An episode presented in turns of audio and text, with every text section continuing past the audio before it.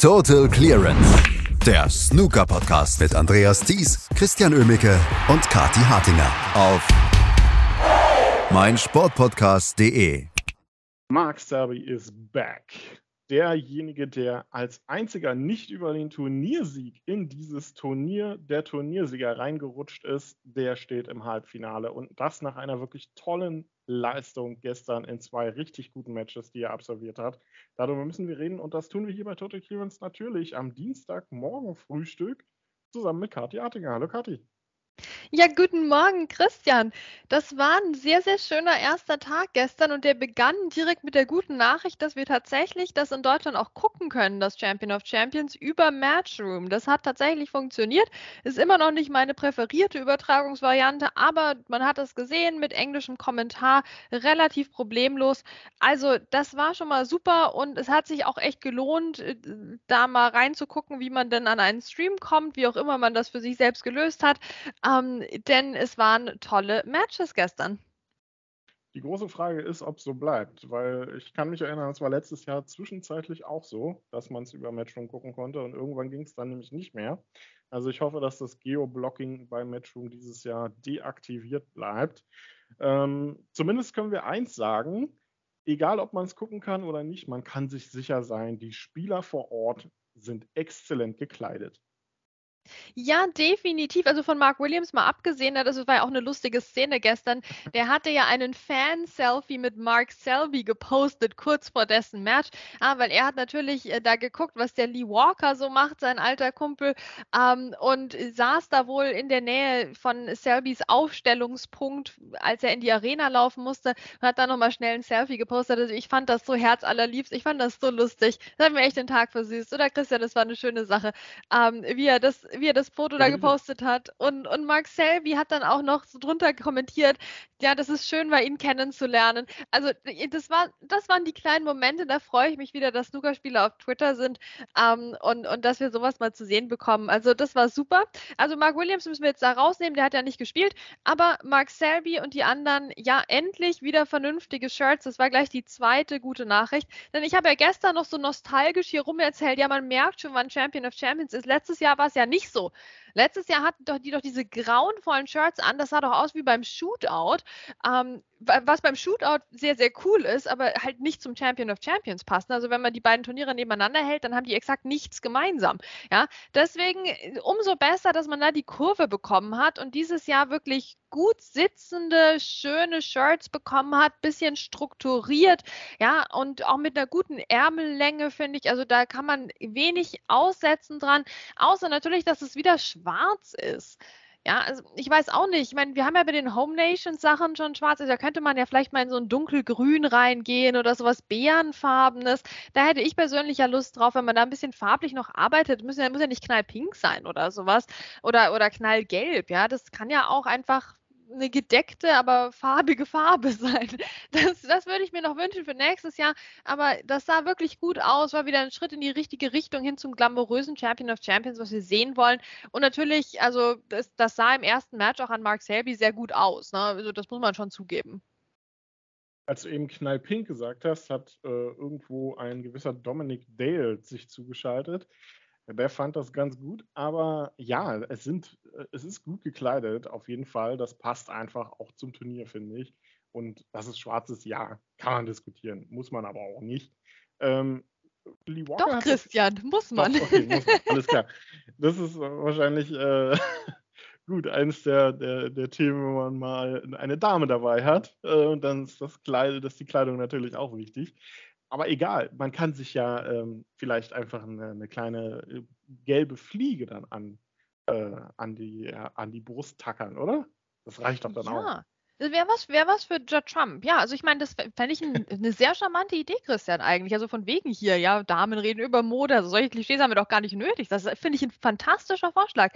Machen wir die schwarzen Hemden, aber dann jeder mit irgendwie so einem, so einem bunten Accessoire nach Lust und Laune. Ne? Ein bisschen Wahlfreiheit, wie wir es halt sonst bei den Westen haben, aber halt in der, in der cooleren Variante und ein bisschen mehr Neon vielleicht. Also, also man muss ja, finde ich, eben das Champion of Champions auch an, den, an, an, an dem ganzen Auftreten, der ganzen Atmosphäre Charaktere erkennen.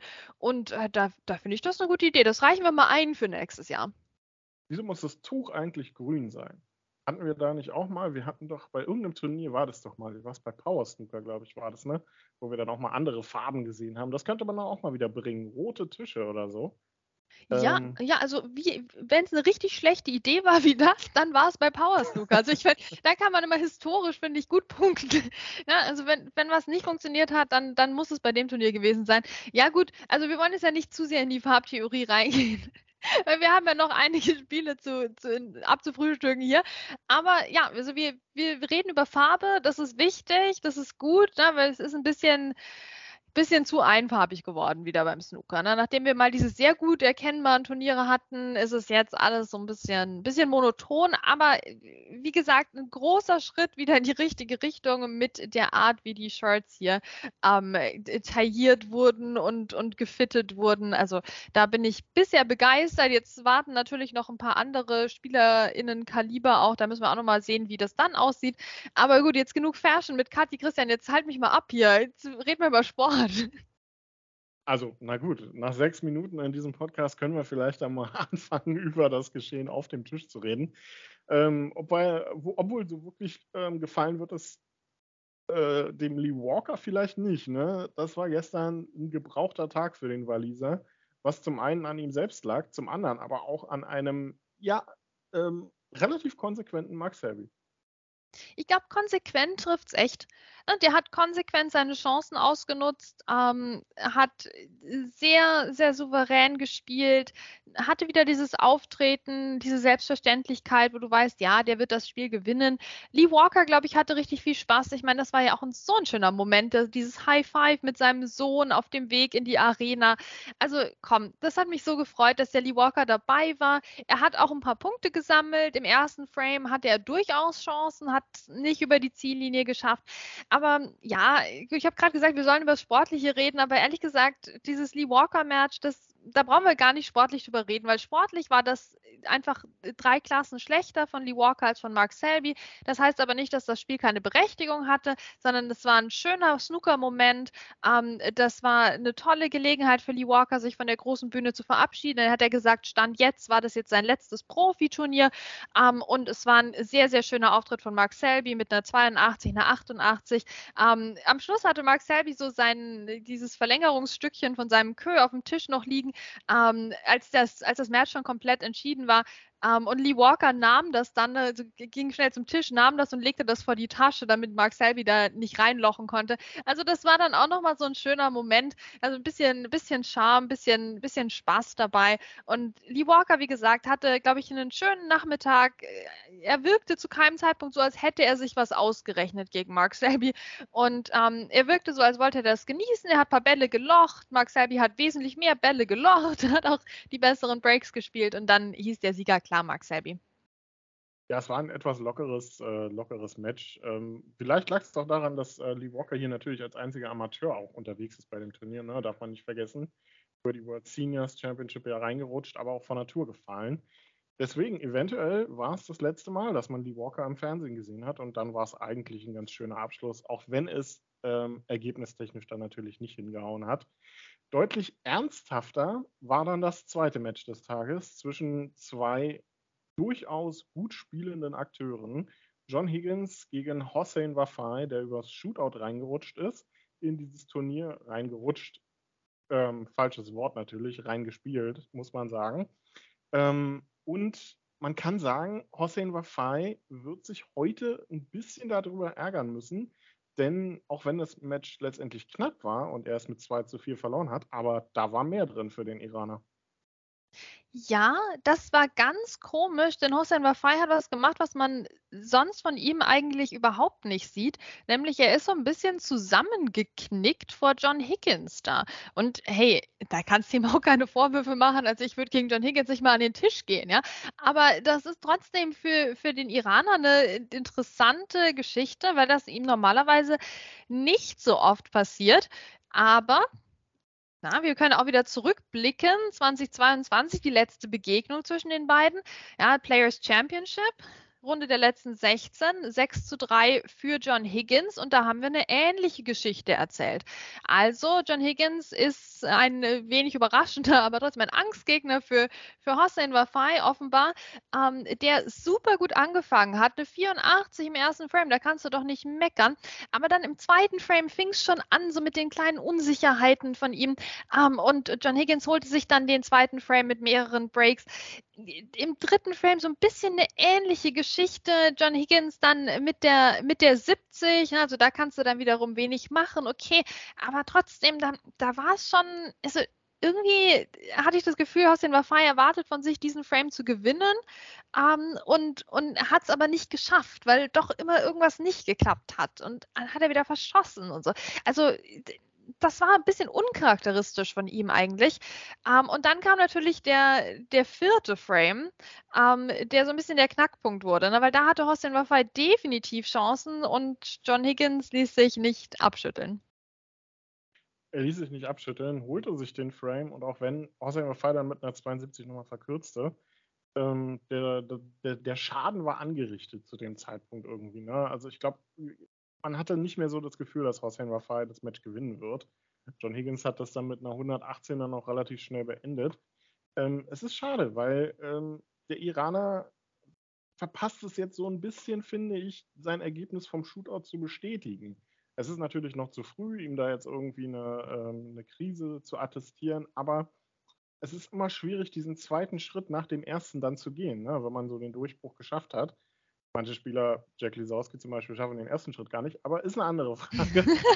ähm, aber es ist, ähm, es ist, es ist, man hat irgendwie das Gefühl, da fehlt noch so, so ein kleines Quäntchen, damit der aus dem Hossein Wafai dann, weiß ich nicht, so ein Zhao Shintong wird. Ja, schon, schon, schon. Und das haben wir im vierten Frame eben so, so gesehen. Also, wenn, das, wenn der vierte Frame der erste Frame gewesen wäre, dann hätte der Hossein Fighting, glaube ich, glaube ich, gewonnen. Aber nachdem er eben in den weiteren Frames schon Chancen ausgelassen hat, also jetzt keine ja, irgendwo keine Riesenchancen. Ne? Es war jetzt nicht, dass er so typisch Higgins-mäßig wieder eingeholt wurde, nachdem er fast den Frameball schon gelocht hatte. Nee, sondern es waren so, so Chancen, eben reinzukommen in den Frame und da hat er nichts draus gemacht, weil er dann verschossen hat oder sich verstellt hat oder irgendwas. Ähm, er kam nicht so in die Gänge und dann im vierten Frame hatte er wirklich, wirklich gute Chancen und dann irgendwie war das so, so ein Mentalframe, würde ich jetzt mal küchenpsychologisch hier unterstellen. Ja, und da hat man gemerkt, okay, der, der knickt ein. Und dann, ja, fünfter Frame kam er nochmal voll in den Lauf, das ist wunderbar. Aber ja, da war der Schaden, wie du gesagt hast, war schon angerichtet, das war schon zu spät. Das, den vierten Frame, den, den darfst du dem Higgins nicht geben, sozusagen. Und ich glaube, an solchen Frames muss er arbeiten. Ähm, ja, es ist natürlich brutal hart gegen John Higgins, völlig klar. Äh, es ist aber auch so, dass wir in der Vergangenheit, jetzt auch in den letzten Wochen, ne, nicht so besonders oft über Hossein Wafai gesprochen haben. Ja, also der hat jetzt nicht gar nicht performt, aber auch nicht so, dass ich mich jetzt erinnern würde ähm, an, an seine fantastischen Leistungen bisher in der Saison. Und, und ich glaube, das ist wirklich der nächste Schritt, der von ihm kommen muss. Das Talent hat er, kommt ähm, äh, das, das wissen wir alle, aber ja, es, es, es fehlt doch noch irgendwas und das hat dieses äh, Gruppenhalbfinale gestern gegen John Higgins durchaus auch wieder aufgezeigt. Schatz, ich bin neu verliebt. Was?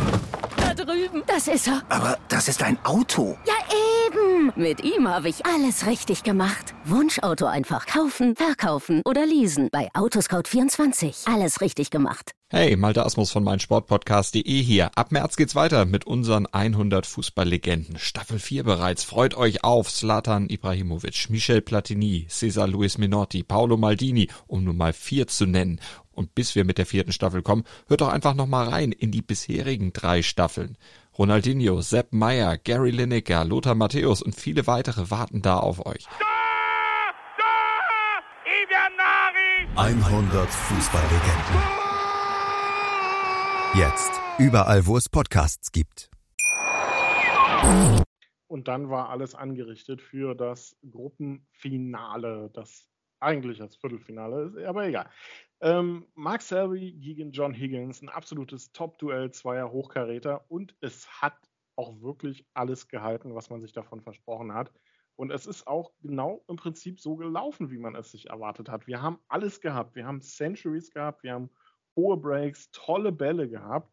Ähm, John Higgins Speziale waren dabei, es waren Mark Selby Speziale dabei. Es war von beiden zwischenzeitlich Matchplay vom Allerfeinsten. Die konnten da umschwenken. Ähm, so schnell konnte man die Augen gar nicht verdrehen.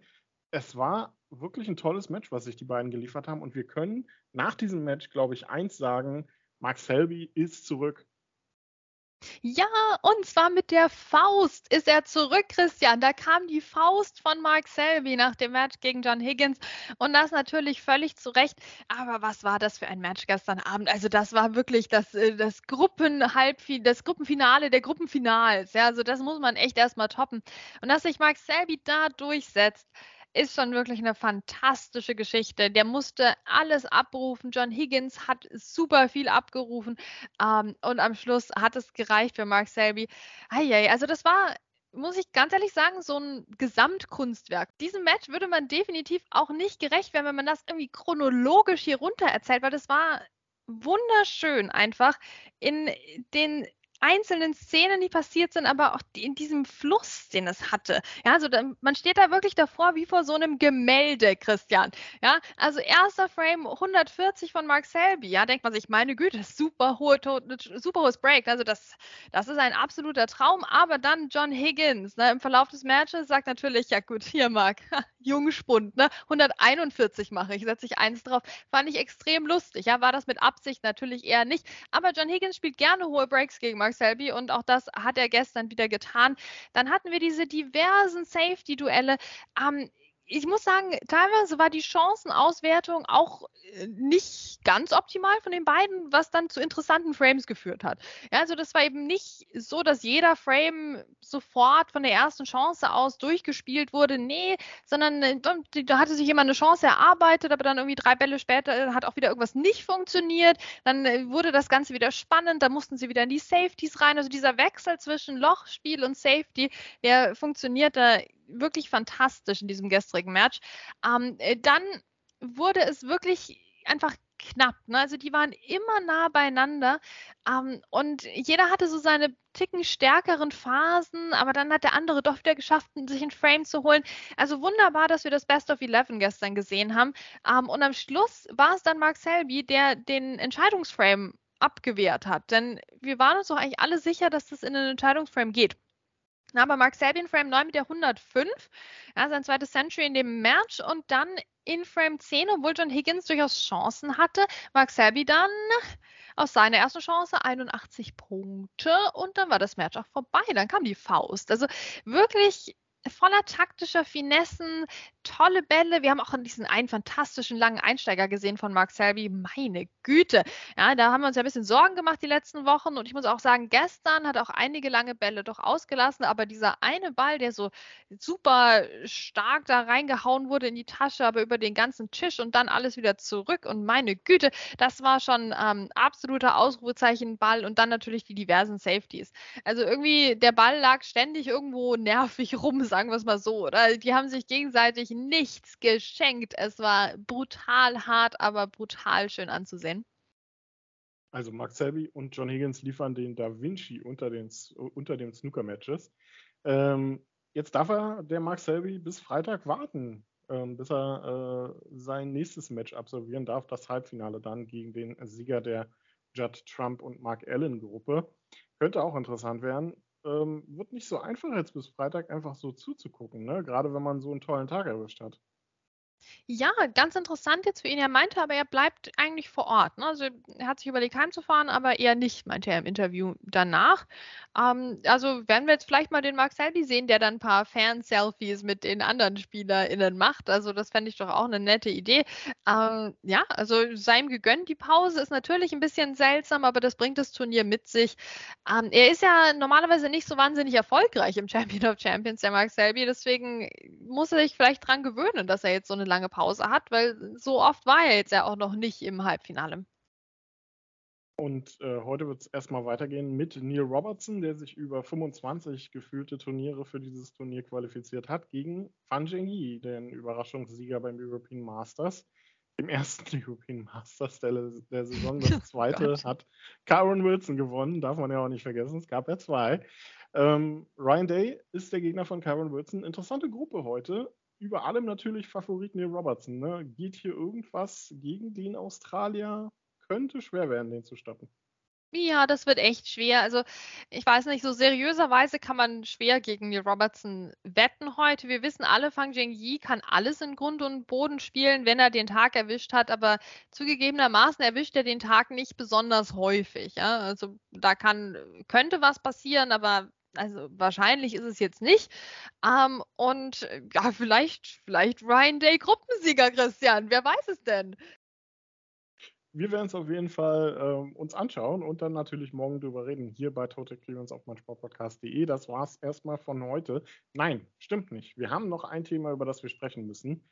Ähm, oder über einen Mann, über den wir sprechen müssen. Es gibt so Momente im Snooker, wo man denkt, ja, manche Sachen ändern sich nie. Hat derjenige das jetzt eigentlich verdient? Hm. Es gibt so Sachen, über die man 2022 nachdenkt und äh, sich so sagt, ähm, hat jemand eine Einladungskarte, eine Invitational Tour Card für die Main Tour verdient und nimmt dadurch, vor allem bei der UK Championship zum Beispiel jetzt, jemandem einen Startplatz weg, ein junges Talent, was sich vielleicht zeigen könnte, wenn er diese Tourkarte dann verdammt nochmal nicht nutzt. Und da sind wir beim Mann, über den wir mal wieder sprechen müssen, Stephen Hendry, der gemeldet hatte für die UK Championship und dadurch eine Schlagzeile bekommen hat, der jetzt abgesagt hat für die UK Championship und dadurch eine Schlagzeile bekommen hat. Und keine von beiden gönne ich ihm. Ja, weil der Typ spielt einfach nie. Wenn er spielt, spielt er extrem schlecht und äh, ja, nimmt anderen Leuten den Platz weg. Stephen Hallworth, ja, war da sehr emotional gestern, weil er sich alles Mögliche aufreißt, um hier spielen zu können, knapp es nicht geschafft hat über diese ja eh schon recht undurchsichtige Top-Up-Liste für die UK Championship. Und jetzt sagt er Stephen Hendry ab. Also ich weiß auch nicht. Ähm, ich, äh, es ist einfach äh, keine gute Situation. Und äh, warum hat er abgesagt? Das hat er jetzt gestern erklärt und immerhin war jetzt wohl mal in Erklärungsnoten. Also das ist mal bei ihm angekommen, offenbar, dass alle zu Recht total sauer auf ihn waren, weil man das einfach nicht macht. Das ist doch kein, das ist doch kein Sportsgeist, der hier dann die, sich für die Turniere anzumelden und dann in letzter Sekunde einen Rückzieher zu machen. Also da ist so viel schiefgelaufen. Wir bleiben jetzt mal bei Stephen Hendry. Ne? Wir können da natürlich auch noch sagen, dass einiges schiefgelaufen ist von der, Turner, von der Turnierorganisation her, ne? also was man vielleicht auch hätte vermeiden können. Aber wir bleiben jetzt mal bei Stephen Hendry, der eben gesagt hat, ja, er muss ja beim Champion of Champions arbeiten als Fernsehexperte. Da kann er nicht spielen. Ich meine, Alter, entweder du bist Snookerspieler oder nicht, ja. Also bitte, geh doch nach Hause. Also ich will den bei ITV auch gar nicht sehen. Ähm, ich finde das äh, absolut daneben von ihm. Ähm, und er er hätte das ja wissen müssen. Also ich meine, der, der, Kalender, der steht ja schon eine Weile. Ja, jetzt haben wir eben auch schon von Leuten so, so mal andeutungsweise gehört, ja, hätte man denn nicht sein, seine Quali ein bisschen anders legen können bei der UK Championship? Nein, weil wir haben doch dieses neue System. Ja, da kannst du äh, die ganzen ersten Matches, und davon muss er ja eins spielen, weil er halt nicht gut platziert ist, weil er nichts mehr kann, ähm, das hätte er eben nicht wann anders einfach spielen können. Ja? Das ist nicht wie so eine normale Qualifikation, wo es eigentlich wurscht ist, wer wann spielt, weil alle nur ein Match haben. Nein, es läuft ja jetzt anders. Also das hätte er alles einfach wissen müssen, hätte er mal nachfragen können und dann hätte er sich entscheiden können, ob er sich jetzt für die UK Championship hier meldet oder nicht. Also absolut peinlich von ihm. Peinlich von Stephen Hendry. Ich fordere Tourkarte weg und zwar jetzt. Ja, also es ist schwierig. Ich finde die Ausrede auch ähm, nicht gelungen, muss ich ganz klar so sagen. Also ähm, da, da, da zeigen sich dann halt auch einfach Prioritäten. Ne? Klar, der kriegt äh, Geld, dass er da TV-Experte ist, aber mein Gott, Ronnie O'Sullivan, ähm, selbst der kriegt das hin, ähm, das so zu planen, dass er dann eben, wenn er spielt, ähm, dann bei einem Turnier, dann spielt er und ist dann eben für diese Session mal nicht TV-Experte und kann sein, dass er eine Stunde später schon wieder ähm, im, im Studio sitzt bei Eurosport. Also das, das sind halt einfach Sachen, die, die muss man managen können und vor allem mit der, der Erfahrung, die er auch hat. Also ich weiß es nicht. Es ist, ich tue mich schwer. Stephen Hendry ist natürlich eine absolute Snooker-Legende. Aber ähm, ich muss sagen, in den letzten Jahren tut er nicht viel dafür, dass er diesen Status dann auch irgendwo rechtfertigt. Also ja, sehr, sehr schwierige, äh, sehr, sehr schwierige Situation. Ja, absolut. Also ich muss ja sagen, ich bin ja Snooker-Fan geworden, äh, doch durchaus nachdem Stephen Hendry so richtig gut war und WM-Titel am laufenden Band gewonnen hat. Das heißt, ich stehe dem Ganzen ein bisschen neutraler gegenüber. Ich kann mir schon vorstellen, ne, dass das auch für, für ehemalige Fans von ihm echt keine leichte Situation ist, dass er hier so sein, sein Snooker-Erbe so ein bisschen ja, jetzt nicht komplett in den Dreck zieht, ne? das würde ihm auch Unrecht tun, aber dass er nichts tut, um irgendwie seine Person besser dastehen zu lassen, ja, oder also er nutzt sein Comeback echt für überhaupt nichts, außer dafür, dass er in Schlagzeilen kommt, weil er meldet oder nicht meldet oder wieder sich abmeldet. Also das, das ist doch kein Comeback, wenn es nur immer darum geht, ja, oder einmal hier gegen Jimmy zu spielen in der WM-Qualifikation, der, der WM-Qualifikationsmatches, ne? zufälliger geht's nicht. Ja, gut, sowas dann vielleicht, aber also das ist wirklich, der tut seinen Fans keinen Gefallen damit, er tut sich keinen Gefallen damit. Leute, die ihn in seiner besten Zeit nie kannten, würde ich sagen, sind mehrheitlich total ähm, gegen ihn jetzt aufgebracht, ne? weil äh, ich meine, das ist halt der Eindruck, den du jetzt von, von Stephen Henry kriegst, dem, dem Rekord-Champion, der Legende, wenn du jetzt sagen wir mal, gerade ein 14-jähriges Mädchen bist und mit, mit Snooker anfängst, ja. Also äh, da, da, da, denkst du doch lieber dann an Steve Davis zurück oder die anderen. Ja, wenn du, wenn du an ehemalige ältere Snooker-Legenden denkst, da streichst du doch den Stephen Hendry gerne. Also das, das kann ich gut nachvollziehen. Ne? Die Leute sind wirklich, äh, sind wirklich gegen ihn aufgebracht und das völlig zu Recht. Und es ist alles so völlig sinnfrei, was er da abzieht, kostet aber echten SpielerInnen echte Plätze in Turnieren. Also ich könnte mich stundenlang aufregen, Christian. Ja, kann man tatsächlich über dieses Thema, denn ähm, wie du schon gesagt hast, äh, es geht ja nicht nur darum, dass Stephen Hendry sich selbst damit irgendwie ein Bein stellt, sondern er nimmt diesen potenziellen Platz und jetzt gerade bei der UK Championship auch, ähm, wo es ja Qualifikationsmöglichkeiten gibt oder, und gab, ähm, wenn er dann einfach vorher nicht gemeldet hätte, wäre das ganze Thema natürlich ein bisschen anders aufgezogen worden. Und es hätte jemand anders spielen können. So steht jetzt ein Walkover drinne für Andrew Paget, der sich natürlich freuen darf, denn der steht damit schon mal in der zweiten Runde. Ähm, Liang Wenbo ist ja ebenfalls raus. Auch über den müssen wir vielleicht noch mal kurz reden, wenn wir jetzt kurz Zeit haben. Auch über den gibt es keine guten Schlagzeilen. Der ist schon wieder suspendiert und damit aktuell aus allen Spielmöglichkeiten rauskarte. Ja, das ist wiederum dann endlich mal eine gute Schlagzeile. Ne? Also ähm, wir haben viel über Liang Wenbo diskutieren müssen mit, mit fürchterlichen Anschuldigungen, ähm, die doch relativ gerechtfertigt erscheinen, ne? auch wenn äh, wir jetzt nicht in der Position sind, das Ganze juristisch zu beurteilen. Ne?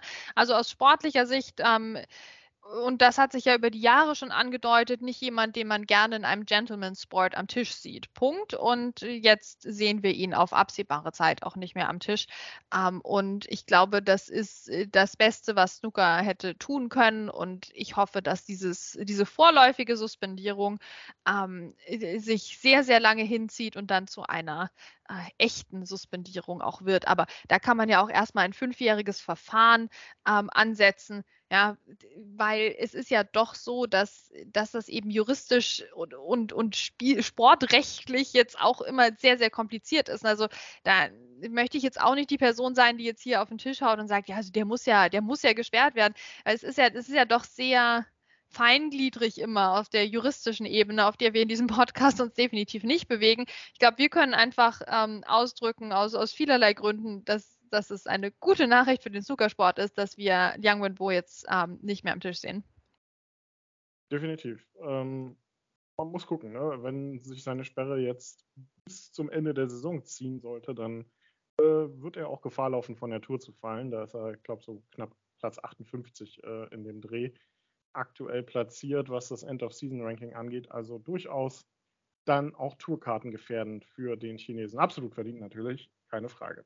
So, das war's von uns, aber die wichtigere Nachricht ist, Mark Selby hat sich gestern einen wirklich tollen Tag beim Champion of Champions durchgesetzt. Heute geht es weiter mit der Neil Robertson und Karen Wilson Gruppe und wir werden morgen natürlich auch darüber sprechen hier bei Total Clearance auf meinsportpodcast.de. Total Clearance, der Snooker Podcast mit Andreas Thies und Christian Ömicke auf meinsportpodcast.de. Schatz, ich bin neu verliebt. Was? drüben. Das ist er. Aber das ist ein Auto. Ja, eben. Mit ihm habe ich alles richtig gemacht. Wunschauto einfach kaufen, verkaufen oder leasen. Bei Autoscout24. Alles richtig gemacht. Wie baut man eine harmonische Beziehung zu seinem Hund auf? Puh, gar nicht so leicht. Und deshalb frage ich nach, wie es anderen Hundeeltern gelingt, beziehungsweise wie die daran arbeiten. Bei Iswas Dog reden wir dann drüber. Alle 14 Tage neu mit mir, Malte Asmus und unserer Expertin für eine harmonische Mensch-Hund-Beziehung, Melanie Lippisch. Iswas Dog mit Malte Asmus. Überall, wo es Podcasts gibt.